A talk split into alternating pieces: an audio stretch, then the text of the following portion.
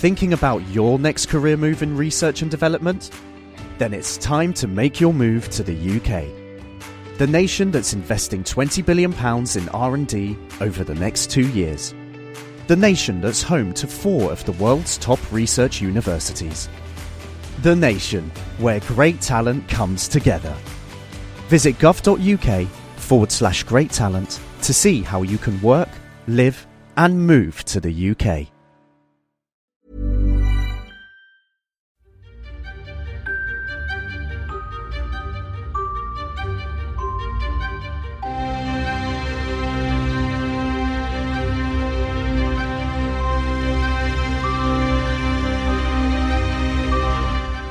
Welcome to Naked Reflections, brought to you from the Woolf Institute. I'm Ed Kessler, and each week I'll be taking an in depth look at the stories reported by our friends over at the Naked Scientists. What does the latest scientific stuff mean for the rest of us? Stay with us and find out. Hello, and welcome to Naked Reflections. Do you have to be an optimist to believe the world can reverse climate change? I'm probably not alone in being daunted by the scale of the emergency that we're facing, and as for COP26, the jury is out. But by focusing on one aspect of what is a vast problem, we might start to get somewhere.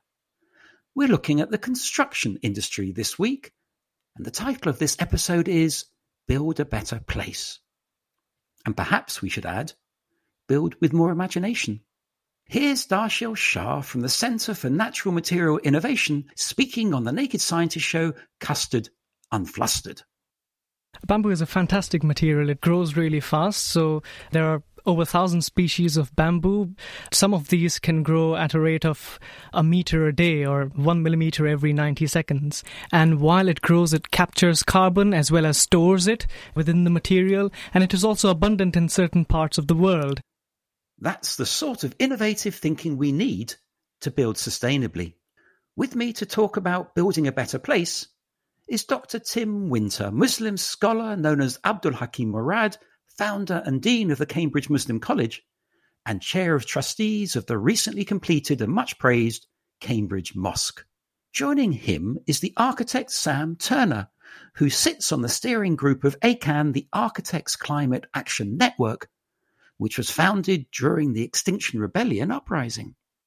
Tim, the new Cambridge Mosque is already becoming a world class landmark building shortlisted for the Stirling Award. Does the mosque have an inclusive attitude towards religious architecture in general? Well, we take our inspiration really from the fact that the original Arabic word for mosque, jamia, means literally inclusive.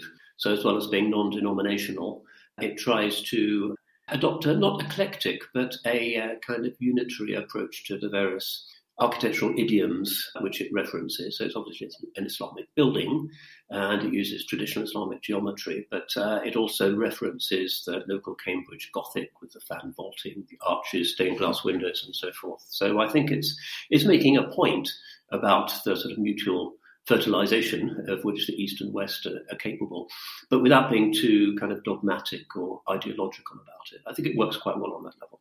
I agree. Because when we walked around it, it was King's College Chapel that it resonated for me. That's right. It's an interesting cultural, civilizational question, really. How do you build a British mosque? If you're building in the Balkans or in Spain or a place that has a stratum of Muslim identity locally, it's a lot easier to answer the question. But Britain is this kind of cold, windswept island that's really at the opposite end of, of Europe from the Islamic world. So there isn't really an indigenous Islamic tradition that we can reference. But the architect very brilliantly thought that he'd do things with the Gothic, but the wooden Gothic, which adds another dimension of kind of pro green sustainability, but a certain innovativeness as well. And the Gothic, as you say, you could say that the great masterpiece of the late Gothic in Europe is King's College Chapel. There are people who would defend that view, and that's just down the road from us. But if you look at the history, the deeper history, rather than this idea of Islamic and Western civilization being separated by a kind of iron curtain. In fact, particularly in the Middle Ages, they were always fertilizing each other, not just at the time of the Crusades, but at other times. There were troubadours, travelers, merchants, and so forth. Uh, it was uh, more of a globalized world than, than we think. And so the Gothic style, it now seems, is actually of Islamic origin. So when Christopher Wren was asked why he didn't choose the Gothic for St Paul's Cathedral, he said it's not a Gothic style, it's a Saracenic style, and he wanted something Christian, which for him meant Romanesque somehow. Sam, tell us a little bit about this idea of cross fertilization when it comes to architecture. I think it's really important to to be taking ideas from different cultures, from different areas. I think religious buildings have always been at the forefront of this sort of material innovation. When you look at Gothic cathedrals, you look at churches, mosques, temples, whatever they are, they're the focus of the community and their hopes and dreams and the best of their technology. And that's proven throughout time, throughout history. And it's only recently that we've had the quick access to enormous amounts of energy that have changed how we construct. I think the sort of cross fertilization between cultures right now is really important to look back and understand how we build in different climates. Contemporary architecture seems to be we will try to build the same building in any location and just throw some technology at it and hope that that makes a habitable environment inside. Whereas actually, the climatic conditions around the world are very different, and that's reflected in architectural styles. And we need to, to relearn that a little bit at the moment, I think. If we take the Middle Eastern examples or areas with a very hot climate, you may have a courtyard in the centre to create shade and have a water feature in there that would be the focus of that courtyard, but also provide evaporative cooling to alleviate the heat in that environment. In areas where there may be larger rainfall, you may have big sweeping eaves to create shelter around the building. These are all aspects of a building that have been refined over thousands of years by the people who live there with the technology, the materials they have there. And I think with modernization and colonialism, we've brushed a lot of that away. And we need to bring a lot of that back, I think, into our architecture. So, Tim, to what extent do eco elements in a mosque chime with Islamic notions of nature? Well, I suppose on a basic level, you could probably say that all the religions, by being religious, are nature positive and anti waste. I can't think of a religion that regards waste, consumption, our modern crazy consumer addiction as, as, a positive thing. So it's specifically Islamic, but it's probably shared with other traditions. In the Islamic context, you have, of course, the Quran's constant evocations of God's signs in nature. It's talking to an animistic world and telling the animistic pagan Arabs actually trees, stars, mountains, and so forth aren't interesting because they have sprites and goblins and spirits inside them, but because, much more interestingly, they are the handiwork of a single almighty creator. So that register of Quranic discourse, look at the world and experience the wonder of virgin nature and infer from that the existence of God, is an idea that sacralizes nature. So I guess when Muslims, and no doubt others as well, look at the environmental question, they're different from secular approaches in that not only do they see the world as something that we have to conserve if we're not all going to die um, as our life support system, but also something that is sacred because it bodies forth qualities of God. And that, it seems, is, is a very, very salient aspect of Muslim teaching, prophetic teaching, kindness to animals, respect for trees, for living things. It's a very recurrent and important aspect of Muslim scriptural culture. That must resonate with you, Sam, and your work at ACAN. Yeah, absolutely. And also in my professional work, I think we talk a, a, lot in the industry about biophilia and about this idea of learning from nature. And that doesn't necessarily mean that you're copying the forms or the shapes of nature, but you're learning from the processes and you're using the properties of materials in the best way to provide us as humans the habitat that we need, the light, the clean air, the coziness and, and warmth that we require for our sort of natural processes. And that is derived from the natural environment that we evolved in. So we need to consider that a lot while we're designing our buildings and ensuring that we're using what we're given on that site and that we're giving back to that site. I talk a lot more about uh, regenerative architecture and positive impacts rather than just sustainability, because that means continuing on and doing nothing of value that actually we, we should now be thinking about going beyond that into something that's more useful. That's, I guess, how I came into the Architects Climate Action Network and started to get more involved in that activism. What does regeneration of architecture actually mean practically, Sam? Could you give us an example? It's a shame we're not visual here, but at the moment, imagine we're on the left hand side of an XY axis, and our buildings generally degrade the environment. Our processes, our regulation right now is set in place to minimize that impact. And we talk about more sustainable design, but what we really mean when we're saying that is we want to reduce this degradation of the environment that we're making. But we then sort of take that down to the sort of center of the XY axis, which would be net zero, which would be equivalent to doing nothing equivalent to us not being there. And I'm much more interested in the other side of the XY axis where we could have this positive impact, where we could make the air cleaner, we could purify the water, we can create habitats and create a more positive impact on the world. And I think it's high time that we started doing that to start off by fixing the mess that we've created on the planet and then to make ourselves into a culture that can sustain itself within the means of the planet. Well, that's what I mean when I talk about a, a more positive and more regenerative architectures. Tim, could you comment on that as far as the mosque is concerned? Are there elements of regenerative architecture in the mosque? Well, I suppose the basic sort of theological rhetoric of the building, which is based on the idea of the tree, is definitely part of that because the tree symbolizes regeneration. It's cyclical. The idea of the building is that it invites us to uh, step out of the outside world but into a natural space. But all of the subsidiary technologies, some of which are very high tech and not really natural, if you like, shining machines in the basement and on, on the roof, also build on this idea that even though we're not net zero, which is actually pretty difficult for a large building to accomplish, at least with the current technology. We are well, well within sort of even the high range of the uh, European Union's uh, standards.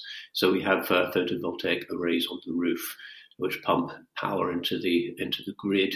We have uh, rainwater harvesting, don't have much sun, but no shortage of rain, so we take advantage of that. Uh, we have natural ventilation, no air conditioning. We have air source heat pumps. During the construction itself, we tried to use materials that minimize the damage that the construction industry is often very guilty of. So, low carbon concrete and so forth. It's often not understood that one of the major sources of greenhouse gas emissions and unpleasant landfill waste is actually the building industry. I think you're right. It's incredibly difficult to build a building to net zero currently with the systems that we have in place for the construction industry. So the construction industry is responsible for 40% of UK carbon emissions. Uh, so all of the greenhouse gases, we're responsible for 40% of those. And 60% of the UK's waste comes from the building industry.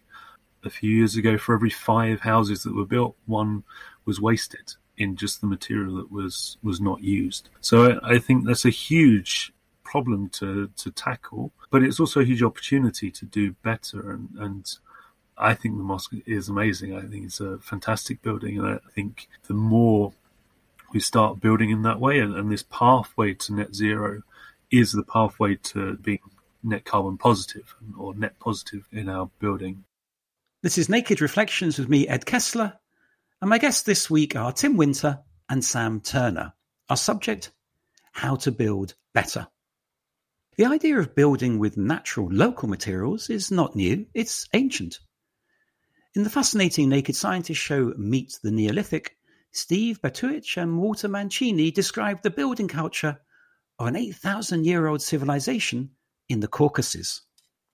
This is your standard Shulaveri village. So what you have is a series of circular structures varying in size from, you know, one meter to, well, our largest one is close to seven meters. They're clustered together. Sometimes uh, you have buildings that are clustered in a figure eight pattern, like these two large ones over here. So that you have them in the figure eight pattern, or you'll have them nearby, and you will also see sort of circular walls that will join them as well. And they'll form sort of small clusters, almost like a household area where you have a couple of structures and an enclosed courtyard, if you will. They are uh, clay mud brick and they're sun baked, as you can see. the inclusions here inside the clay, this is definitely uh, mud brick. Mm-hmm. And all these holes, little holes that you can see here, are pretty much decayed organic material like plants, which are found in the clay, and mixed together with the clay to uh, compact pretty much the mud brick and make it more uh, more solid. When it comes to architecture, nature has often had a more than just practical role to play. The Gothic cathedrals of Northern Europe mimic the great forests of nature. The columns and piers are tall, straight trees, the branches spreading out from the trunks, making a canopy over the grounds of the forests. Just as in nature, the branches get their nourishment through the trunk, a stately expression of the delicate balance of weight and space playing out in a sort of figurative performance. Now, Sam, I'd like to talk about something the Shulaveri Shomu did not have, and that's our highly bureaucratized planning culture, which always seems to be in flux. And I guess it's also flawed. What do you think? I think we do have a lot of problems with our planning system. Uh, it's underfunded and understaffed, uh, and it's inconsistent. It's built on precedent, and so the decisions that are made are not always uh, putting in place in their white paper would be an improvement. I think while it's uncomfortable and time consuming, I really believe the public should be part of the process and these local plans made with residents and, and local businesses on the best way to meet their specific needs is really important. However, highlighted by the reaction to Insulate Britain, we need to really be brought on a journey to understand the extent to which the built environment, uh, people's existing homes and offices can be detrimental to their own health and hastening the extinction of human life. I think generally people are slow to change, but we don't have that much time to be polite, and everyone needs to be quickly understood and, and understand why we can't rely on such carbon intensive building methods and high energy consumption right now. We have to take people on this uncomfortable journey, but show them the co benefits that we have, the positive impacts, and help them recognize the comfort, the health, the cost benefits of a new architecture, but also that renovation, retrofitting will be a huge part of building going forwards. And buildings will look slightly different, but that can be a very good thing. Tim, the question of local residents that Sam mentioned, I would have thought had an influence in in the Cambridge Mosque project, securing planning permission, getting on board local residents, raising the money. I mean, all of that's difficult. How did you go about it? Well, what we tried to do was because we're all Cambridge people ourselves, we're also local residents, was to uh, break down the idea that here is the outpost of a minority religious or cultural community and to engage the residents to find out what they wanted to see on the site. Um, Cambridge people tend to be extremely sort of neighbourhood aware, particularly that end of Mill Road. If you change the colour of your front door, somebody will write to the councillor and it'll be an issue. But in many ways, it's very positive, and they've managed to keep away horrible supermarket developments, insensitive roads, and so forth. So we brought them on board from the outset, saying, well, we need a mosque. What kind of features would you like it to have so that you can feel some kind of ownership of it? Now, the first thing they said was, well, we don't like fly parking. Can you please include a car park in your design? Which the planners also insisted on, which is a horribly expensive, not very green thing actually to build. It's just a huge concrete box onto the building. But we did that. And also, they wanted some open space because that end of Cambridge is a little bit congested. It's Victorian railway cottages and terraces, really. So uh, the first third of the site really is just a kind of public garden with a fountain, and people can sit around and enjoy the garden. It's a very English kind of solution. Uh, Sam was mentioning earlier that the traditional Islamic or Southern ideal is to have an interior courtyard because of the climate, whereas the English thing, almost a kind of suburban semi-detached tradition is to put your garden at the front so passers-by can look at it, admire it. So we did that. And that's been enormously popular. And then finally, we got them on board by allowing the local residents association to appoint a representative on the jury of the design competition who fed back local responses to the various designs that were competing. And that also was tremendous. So generally, we had a very good experience of good neighborliness, which again is a religious virtue. And I think that our efforts were appreciated. So much is about prompting people to cross a threshold, isn't it, Tim? Whether it's psychological or whether it's physical, to see a place that isn't perhaps as worrying as they might think it is in the first place. Have you managed to get people, non Muslims, into the mosque, have a look around to see what it's doing? Do people go into the gardens? The garden's always busy, yeah. But the interesting psychological or social question is always how much further they want to go, because this is now a famous building. A lot of people are curious, so they're happy to go to the garden. And then there's this large kind of loggia or portico area with uh, tables and chairs. And then some of them venture further, they go through the the screen doors into the atrium. The building is really designed to put the kind of specifically Islamic sacred stuff right at the back of the site so that people feel that they can enter and have some kind of stake in as much of the building as possible. So there's a cafeteria that anybody can sit in and have a cup of tea in the afternoon. It has become a kind of hub for local residents, irrespective of their religious affiliation. Those are the things that are really important to include in the planning process and to bring into to the design of our, our cities, our towns, our villages, that these sort of social spaces, the connections that people make in a more ad hoc way, the things that you can't predict need to be part of how we plan. Our cities allow for that sort of space of intermediate areas. It sounds like a fantastic place for that. I suspect buildings like that, and it's certainly true with high quality buildings, are very expensive. Actually, Tim, I must share a story of the local Cambridge taxi driver who picked me up at the station one time and was uh, telling me about the cost of the mosque. It was a very expensive building. Was that an issue? I know from the Woolf Institute building how difficult it is to raise funds for new buildings. How did you manage? Well, it wasn't meant to be an expensive building, let me put it that way. But with each new meeting with uh, the architects, um, the numbers seemed to drift steadily skywards. And quite early in the process, we decided that this is the only thing we're going to do in Cambridge. The possibility of creating a symbol that's upbeat and positive about the Islam West interface in this iconic center of Western civilization is too good to miss. So let's do something amazing. But it is one of the paradoxes of architecture, I guess, that the more materials you use that actually aren't processed, that just come straight from the earth or from trees, the more expensive it gets. Stone is horribly expensive, even though the whole planet's made of it. Wood is pretty expensive, especially if you use it from sustainably managed forests, bricks, and so forth. So, to the extent that you really go green and you use local materials and you try to get into that uh, sort of production schedule, it does become expensive. I have trouble with that because I think that's a product of the system we're in right now, where fossil fuels have subsidized cheap building, building with composites, and things that can't be recycled, and, and that we have pushed ourselves into this economy where that's the, the cheap architecture or the cheap way of building, and we value money higher than we, we value people's health or the environment or, or the sort of degradation we're creating elsewhere in the world. So I think as soon as you start to value those elements, then suddenly that financial cost isn't as worthwhile. The timber is used many times over, that things are recycled and rebuilt into new buildings. Goes back to, to how we built our cathedrals. Cathedrals were made with the stones from the previous building that was on the site. As soon as we do that a bit more, then the price of using those materials will go down a lot.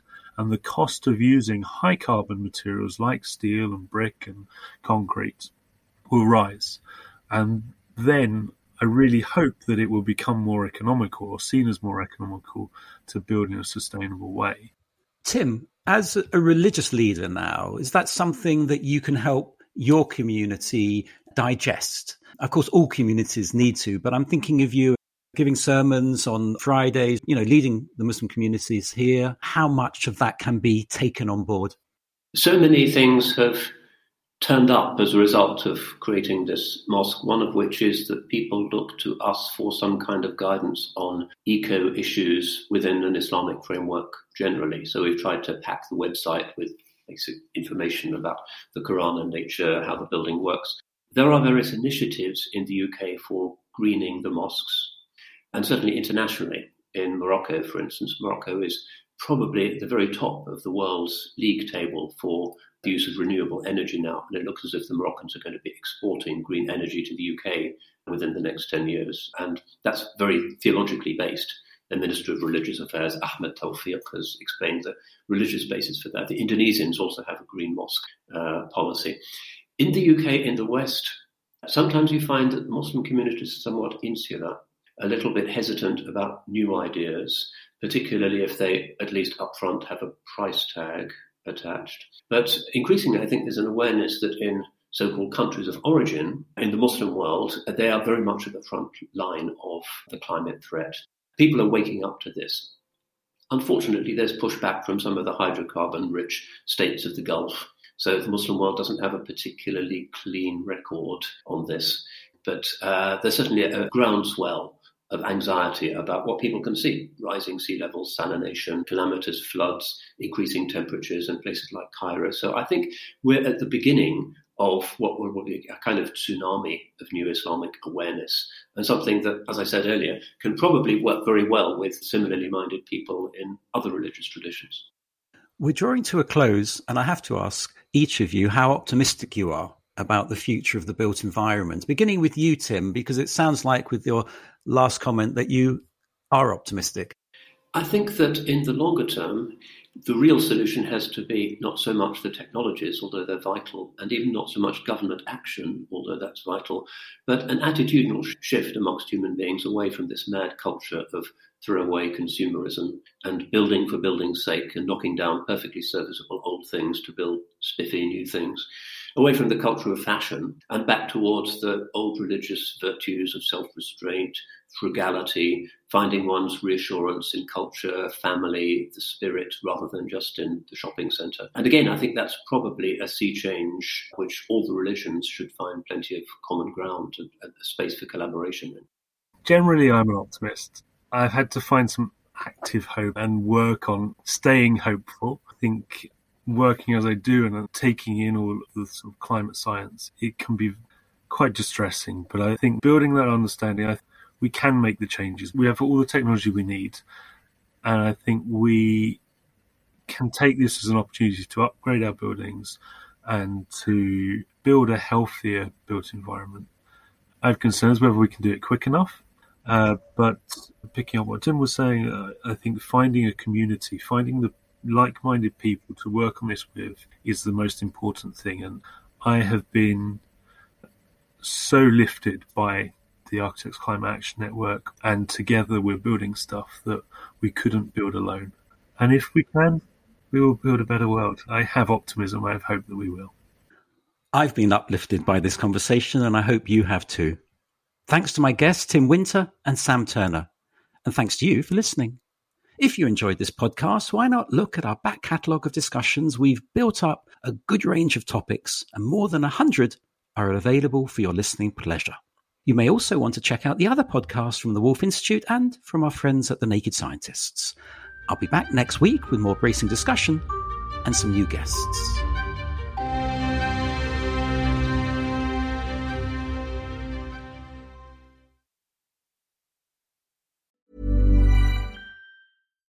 Thinking about your next career move in research and development? Then it's time to make your move to the UK. The nation that's investing 20 billion pounds in R&D over the next 2 years. The nation that's home to 4 of the world's top research universities. The nation where great talent comes together.